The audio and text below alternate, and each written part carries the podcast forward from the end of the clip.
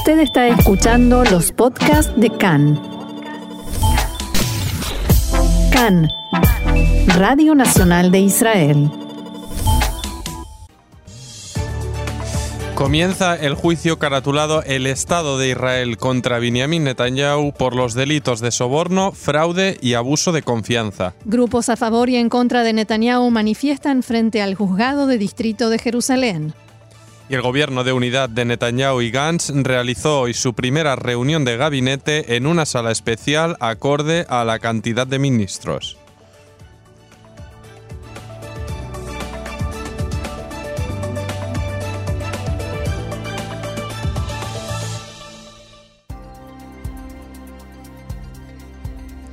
Vamos entonces al desarrollo de la información porque exactamente dentro de una hora, a las 3 de la tarde de hoy, se iniciará el juicio al primer ministro Benjamin Netanyahu en el Tribunal de Distrito de Jerusalén. Netanyahu está acusado de los delitos de soborno, fraude y abuso de confianza en las causas 1000, 2000 y 4000. Junto a él son procesados también Shaul Alovich, que era el accionista mayoritario de la compañía Bezek, y su esposa Iris, y el editor del diario Yediot Aharonot, Arnon Moses. El tribunal estará presidido por la jueza Rivka Friedman Feldman y junto a ellos los jueces Moshe Baram y Odette Shaham. Debido a las restricciones vigentes por la pandemia de coronavirus, el número de personas que pueden estar presentes en la sala será limitado y deberán preservar la distancia uno de otro. La audiencia será transmitida en circuito cerrado para los abogados de las partes que no puedan entrar a la sala debido a las restricciones y para la prensa, que estarán en otras dos salas diferentes. Se prevé que la Fiscalía solicite que las audiencias del juicio se lleven a cabo varias veces por semana. Los abogados de la defensa solicitarán un plazo de varios meses para prepararse y alegarán que recibieron parte del material de las investigaciones hace muy poco tiempo y no saben si van a recibir más. Y los abogados de Netanyahu también solicitarán que sus respuestas a las acusaciones puedan ser entregadas por escrito y en cuestión de semanas o meses. Respecto a esto que decías de los tiempos, del tiempo que va a pedir seguramente la defensa de Netanyahu, se baraja la posibilidad de que el tribunal decida que se comience con la causa 1000, que es la menos voluminosa y la que tiene menos testigos después se pasaría a la 2000 y por último, o sea, después de una pausa de algunas semanas para que los abogados se puedan preparar, y por último a la causa 4000, que es la más grande y la más compleja. Esto para evitar que la causa dure muchos años, como dicen algunas personas en el entorno del primer ministro.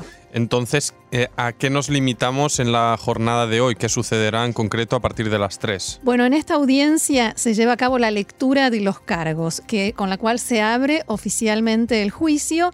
Los jueces en esta comparecencia lo que hacen es comprobar que el acusado conoce y comprende las acusaciones que pesan en su contra. Y después el acusado debe decidir si es, debe declarar, seguramente ya lo decidió, debe declarar si es inocente o culpable. En esta sesión las partes, las partes también hablan y establecen estas fechas de las que veníamos hablando para eh, presentar alegaciones previas. Lo que van a hacer hoy es establecer la fecha para presentar las alegaciones previas a la presentación de la respuesta a las acusaciones y coordinan también las audiencias que van a venir después. ¿Y qué sucedió antes de la presentación de la demanda? Bueno, recordemos que antes de que se presentara esta acusación, esta triple acusación, en octubre del año pasado, se llevó a cabo la comparecencia Shimua, lo que tanto se hablaba del Shimua, ante el asesor letrado del gobierno, Abihai Mandelblit, en la cual los acusados recibieron el material de la investigación y los principales cargos. Y en ese momento se le dio a Netanyahu la oportunidad para convencer a Mandelblit de que no había motivos para iniciar el juicio. En noviembre del año pasado, Abihai Mandelblit anunció su decisión de procesar a Benjamin Netanyahu por los delitos de soborno, fraude y abuso de confianza. También decidió procesar a Shaul Alovich bajo la sospecha de haber entregado soborno y al dueño y editor de Yediota Jaronot, Arnon Moses, bajo la acusación de haber ofrecido soborno. Y a todo esto, Netanyahu intentó hasta último minuto saltarse la obligación de estar presente en la primera audiencia, que empezará ahora. Así es, lo veníamos informando. El primer ministro alegó primero las restricciones del coronavirus, después el hecho de que como se desplaza con varios custodios, eso sería un gasto eh, grande e innecesario a su entender para el Estado, pero los jueces, eh, la jueza Rivka Friedman Feldman, que preside el tribunal, le dijeron que eh, tenía que estar presente, que según él decía que no había ningún aporte, su presencia no tenía ningún aporte especial, solo decir que sí que comprende las acusaciones, y los jueces le dijeron que eso es precisamente lo que el aporte que tiene que hacer y que no tenía más remedio que presentarse. El acusado, al igual que todos los demás, debe presentarse ante el tribunal y manifestarse ante él, escribieron los jueces. Netanyahu también pidió ir acompañado por dos abogados, eh, pero su pedido por lo menos hasta ahora fue rechazado, con lo cual entrará solo con uno por esta cuestión del coronavirus y puede ser que se turnen. Veremos. ¿Y cómo serán los tiempos? ¿Cuál es el calendario estimado cuando tendremos un veredicto? Uh, veredicto falta mucho, pero en la mayoría de las causas se estila fijar la audiencia para responder a los cargos con un plazo de dos a tres meses. Ahora, los tribunales aquí en Israel van a comenzar su feria de verano, o sea, sus vacaciones, el 11 de agosto y retoman el trabajo el 1 de septiembre. Si esa respuesta se presenta antes de que comience la feria judicial, entonces sería un proceso muy rápido, muy acelerado en términos de cómo se maneja la justicia habitualmente. Después se hace otra audiencia cuyo objetivo es llevar a que las partes acuerden prescindir del interrogatorio a varios testigos, que se pongan de acuerdo para hacer el proceso un poco más eh, ágil, digamos, para reducir las controversias y que se pueda avanzar. Y debido a que las festividades judías del primer mes del año hebreo, o sea, las fiestas de Tishrei, comienzan el 20 de septiembre, la etapa probatoria podrá comenzar solo después de las fiestas, eso si la audiencia previa se llega a hacer antes. En caso de que no haya acuerdo sobre el material de la causa, eso podría llevar a un retraso de largos meses que llevaría incluso hasta el próximo invierno. Y si te parece, repasemos de qué se acusa Benjamin Netanyahu, estas famosas causas 1000, 2000 y 4000, eh, ¿de qué van? Sí, bueno, la causa 4000, como decíamos, es la más compleja, en la que se le acusa de cargos de soborno, fraude y abuso de confianza. Y el escrito presentado por Mandelblit, lo que voy a leer ahora son citas textuales, dice que entre el primer ministro y Shaul Alovich de Bezek se estableció una relación de toma y daca en el marco de esta relación, Netanyahu y su familia presentaron exigencias sobre la forma como se informaba sobre ellos en el sitio de noticias Walla, también de propiedad de Alovich, y la forma como se informaba sobre los rivales de Netanyahu. Como consecuencia de ello fueron cambiadas y adaptadas publicaciones del sitio de modo tal que respondieran a esas exigencias de Netanyahu. En respuesta a los beneficios que recibió, Netanyahu utilizó su poder y autoridad para impulsar temas en los que Alovich estaba interesado, dice el asesor letrado del gobierno, y que este esta actividad que hizo Netanyahu a favor de Alovich le reportó ganancias que alcanzan cifras muy, muy altas. Y al respecto del, eh, al respecto de la causa 1000, correcto. La causa 1000, cargos de fraude y abuso de confianza, dice lo siguiente. Netanyahu recibió de los empresarios Arnon Milchen y James Packer obsequios y favores por valor de 700 mil shekel. Esos obsequios, que incluyeron cajas de cigarros y de champaña, eran entregados en forma continua y en respuesta a exigencias. El asesor letrado usa un término que es como un, eh, proveedor, como si hubiese sido un proveedor fijo de ese tipo de eh, elementos. Netanyahu debía abstenerse de intervenir en los asuntos de Milchen, pero intervino varias, veces para favorecerlo. Por ejemplo, actuó para que se le diera visa de entrada a Estados Unidos, le pidió al entonces ministro de Hacienda, Yair Lapid, que es uno de los testigos, que extendiera la exención del pago de impuestos a las ganancias para ciudadanos israelíes que regresan al país, o sea, Milchen, y ordenó que se lo ayudara en una cuestión empresarial que tenía que ver con la fusión de compañías de noticias. Al haber actuado en situación de conflictos de intereses grave y continuado, dice Mandelblit, entre, entre sus compromisos con Milchen y sus obligaciones de funcionario público, Netanyahu cometió el delito de abuso de confianza, dice el escrito. Y en el caso 2000 afronta los mismos cargos de fraude y abuso de confianza. Así es, y lo que explica Mandelblit es que a lo largo de los años hubo una fuerte rivalidad entre el ministro, el primer ministro Netanyahu y Arnon Moses, el dueño editor del diario Yediot Aharonot, pero que las pusieron de costado para promover intereses comunes. En una de esas reuniones, en diciembre de 2014, Moses le ofreció a Netanyahu soborno que consistía en cambiar para bien la forma como se informaba sobre él y su familia en ese medio y cambiar para mal la forma como se, informaba sobre sus rivales. Moses propuso que a cambio de eso Netanyahu utilizara su influencia para promover una ley que perjudicara a su competidor, el diario Israel Ayom, y que produjera así beneficios económicos para Moses. Netanyahu no rechazó la propuesta de soborno, continuó una conversación detallada sobre los componentes de esa propuesta y expuso la posibilidad de que podría impulsar esa legislación, sobre todo en época de elecciones. De esta manera, dice Mandelblit, cometió el delito de abuso de confianza, o sea, aprovechó su condición de funcionario público y su estatus para recibir un beneficio personal y transmitió un mensaje según el cual no hay nada malo en transacciones con soborno. Y mientras tanto, la policía de Jerusalén reforzó su presencia y la cantidad de efectivos alrededor del tribunal debido a las manifestaciones convocadas. La policía se preparó para imponer una separación física entre quienes se manifiestan a favor y en apoyo de Netanyahu y sus opositores para impedir así que se produzcan enfrentamientos violentos.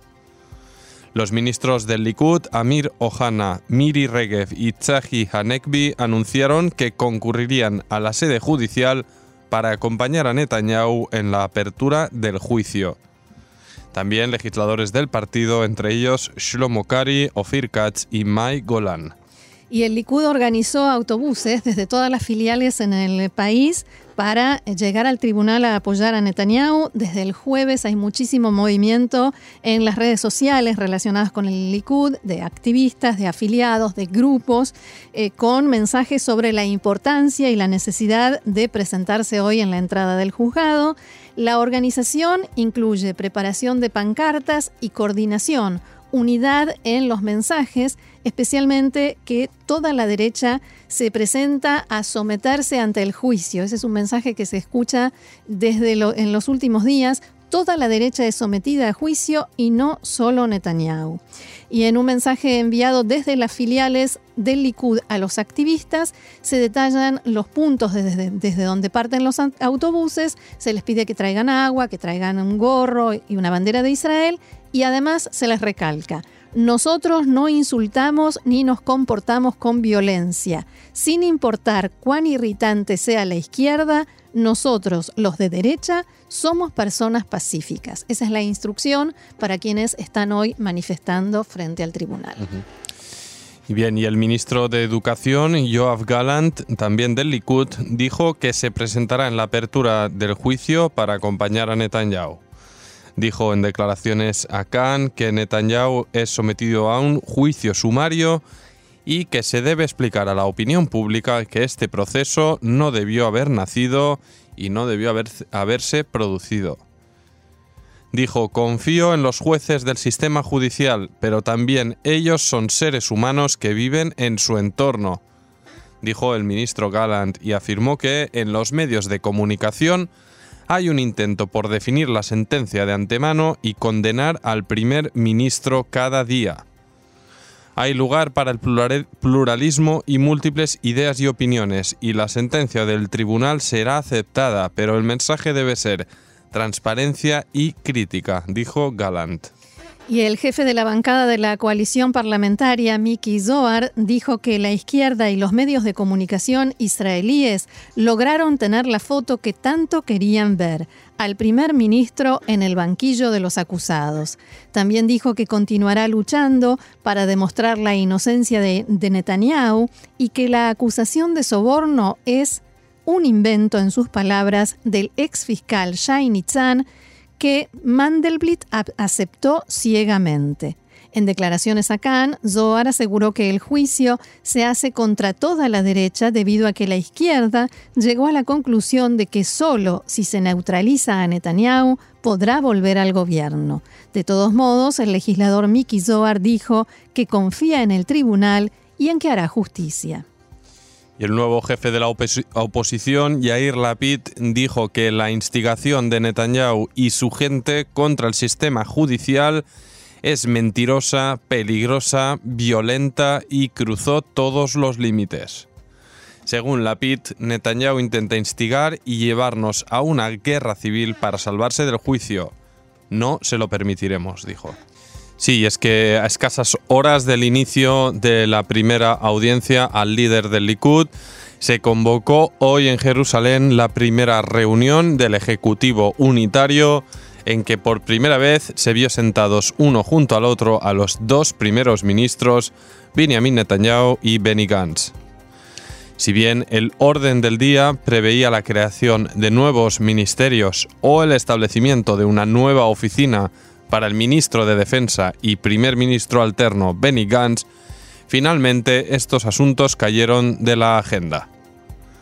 Netanyahu abrió la sesión mencionando la pasada celebración del Yom Yerushalayim, Día de Jerusalén, que dijo cobró un sentido especial tras la decisión de Trump con su histórico reconocimiento de Jerusalén como nuestra eterna capital en referencia al nuevo Ejecutivo Unitario que recibió críticas por haber nacido con 34 ministerios, dijo que el gobierno representa a todo el pueblo de Israel. Refiriéndose al estado del coronavirus, dijo que luchamos contra este virus bien, pero todavía queda mucho por hacer. Puso énfasis en que el foco está en reconstruir la economía, en primer lugar, debemos lograr que todos regresen a trabajar, dijo.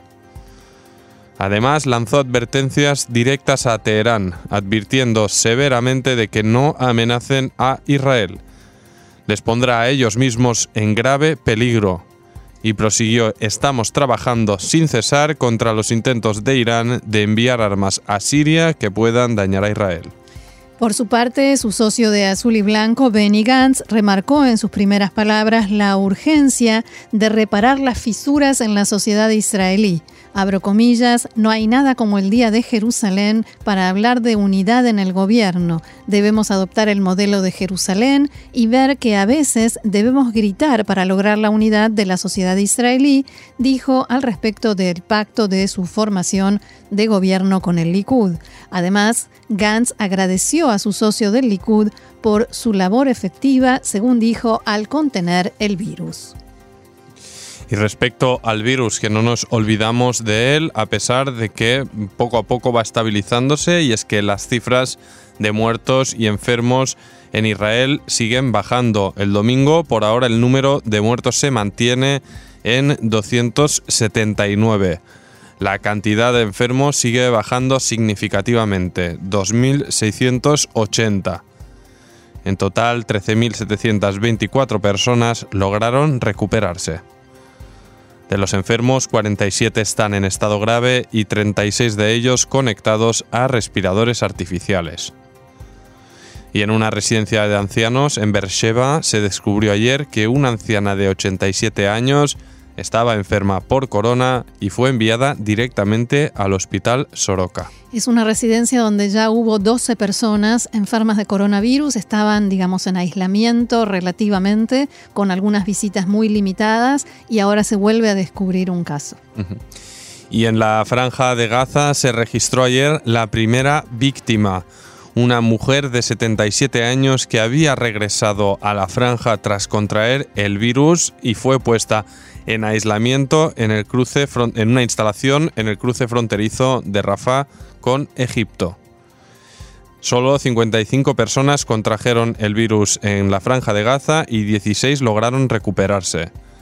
En las ciudades palestinas de la margen occidental, solo 40 personas siguen con la enfermedad en activo. Y volviendo a Israel, durante esta primera reunión de gabinete de hoy, el primer ministro Benjamin Netanyahu propuso y el Ejecutivo aprobó la creación de un comité de ministros dedicado a lidiar con la crisis provocada por el coronavirus. El propio Netanyahu estará al frente de la comisión, donde se integrarán también el ministro de Salud, el de Defensa Gantz, el ministro de Finanzas Israel Katz, otros ministros relevantes, el director del Gabinete de Seguridad Nacional y el asesor letrado del gobierno. Su principal cometido será establecer el plan económico de salida de la crisis, así como fijar el protocolo en caso de que haya una segunda oleada de contagios. Y el corona en el mundo, sin duda, habría eh, la jornada esta portada publicada en domingo por el diario New York Times, en que alertaba de una terrible realidad. El titular decía cerca de 100.000 muertos en Estados Unidos, una pérdida incalculable. Y en la portada y las siguientes páginas aparecen mil nombres con las descripciones publicadas en los obituarios de medios locales del país en el recuerdo de las víctimas. En las últimas 24 horas murieron más de 1.100 personas en Estados Unidos y los cálculos establecen la cifra total de muertes en 97.000. Desde que el virus entrara al país, el más afectado del mundo por la pandemia, 1,6 millones de personas se contagiaron. Y otro de los países gravemente afectados es Brasil, donde ayer se contaron 965 muertes. Desde que entrara el virus en el país han muerto oficialmente 22.000 personas. No obstante, se sospecha que la cifra real es muchísimo más elevada debido a la escasez de pruebas para detectar a enfermos. Y mientras su presidente Jair Bolsonaro sigue menospreciando la gravedad de la crisis sanitaria.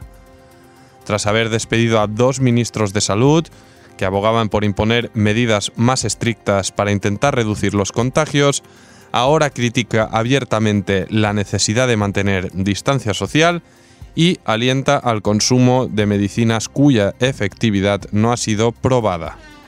Bien, y cambiamos de información porque esta tiene que ver con fuentes palestinas que aseguran que la coordinación de seguridad con Israel se podrá recuperar si Israel hace llegar en secreto un mensaje anunciando que no habrá anexión de territorios. Recordemos que la semana pasada el presidente de la autoridad palestina, Mahmoud Abbas, anunció este cese de la coordinación de seguridad con Israel.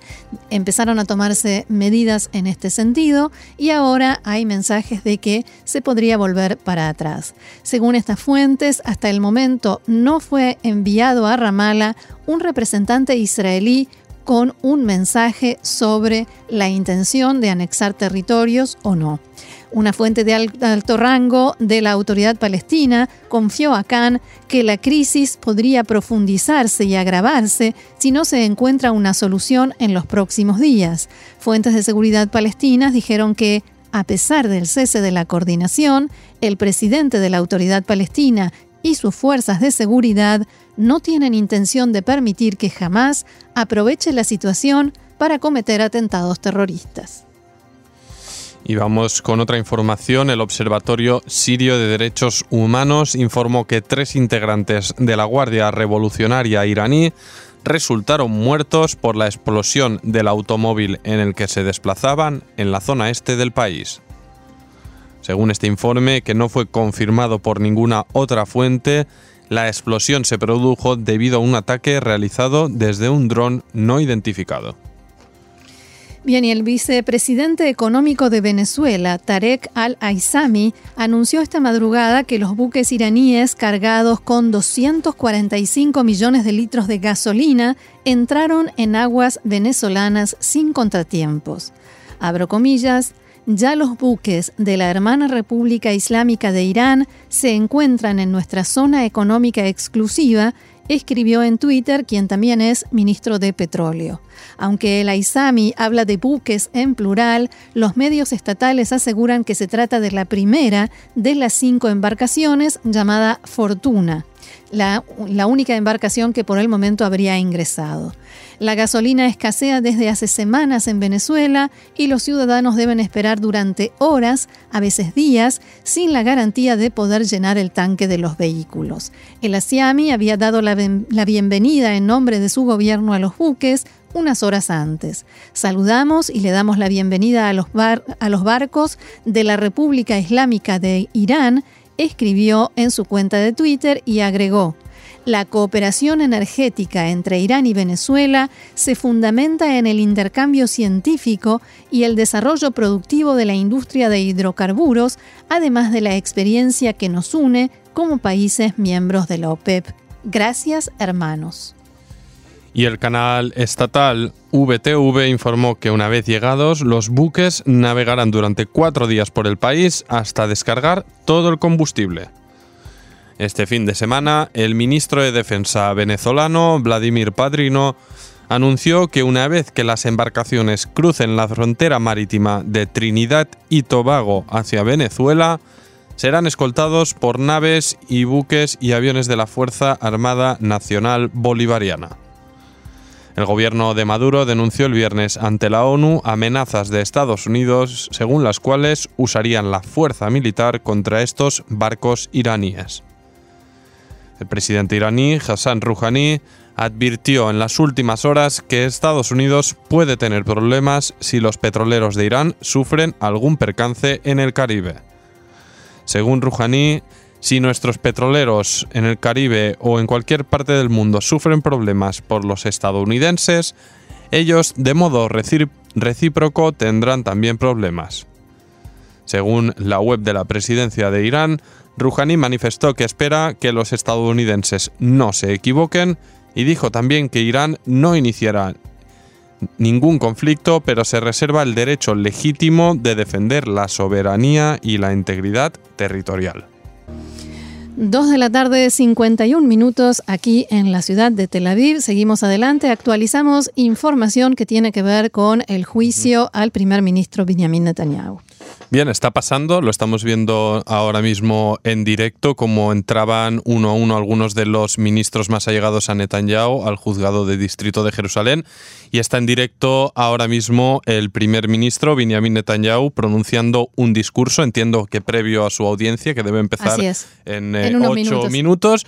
Y detrás de él, pues sus allegados, Israel Katz, Miri Regev, Amir Ohana, eh, Nir Barkat, que está por ahí atrás, ahora se amplía la imagen. Joab Gallant, el ministro de Educación, y bueno, detrás hay más gente que no. Además, todos tienen mascarillas, es un poco difícil reconocerlos. Sí, todos con mascarillas, menos Netanyahu, que está en el micro, está hablando, no podemos entenderle porque estamos sin volumen, pero tienes algún. Sí, tenemos algunos, eh, sí, algunos titulares de lo que está diciendo. Eh, dijo que, la, que los, por supuesto, que las causas son inventadas, que le pusieron esas causas para, dice, el titular en este momento dice, para terminar con Netanyahu todo es posible, en sus propias palabras, que la investigación fue contaminada y que le inventaron todo tipo de acusaciones desde el primer momento. El objetivo es derrocar a un primer ministro fuerte de la derecha. La fiscalía y otros factores me inventaron causas judiciales. El primer ministro también está pidiendo que todo el juicio se transmita en directo. Dijo, la gente, el público debe escuchar todo y no por intermedio de eh, los periodistas que están al servicio de la fiscalía. También dijo que los investigadores, o sea, lo que pasó en la primera etapa, cuando la policía investigaba, eh, que los investigadores amenazaron a los testigos diciéndoles que iban a destrozar a sus familias y que ellos iban a terminar en la cárcel. Estas son algunas de las expresiones eh, del primer ministro que terminó diciendo, mm, continuaré luchando, no permitiré que me derriben. Y Otro detalle es que se acaba de abrir una sala especial para que todos estos ministros y legisladores que han venido a acompañar al primer ministro Netanyahu puedan seguir esta audiencia, esta primera audiencia del juicio, que recordemos lleva la carátula El Estado de Israel contra Benjamin Netanyahu por los delitos de soborno, fraude y abuso de confianza. Ya se nos termina el programa, por lo cual seguramente, sin duda, traeremos más detalles mañana de lo que suceda dentro de apenas cinco minutos y medio cuando el primer ministro Benjamin Netanyahu entre a la sala del tribunal y deba sentarse en el banquillo de los acusados.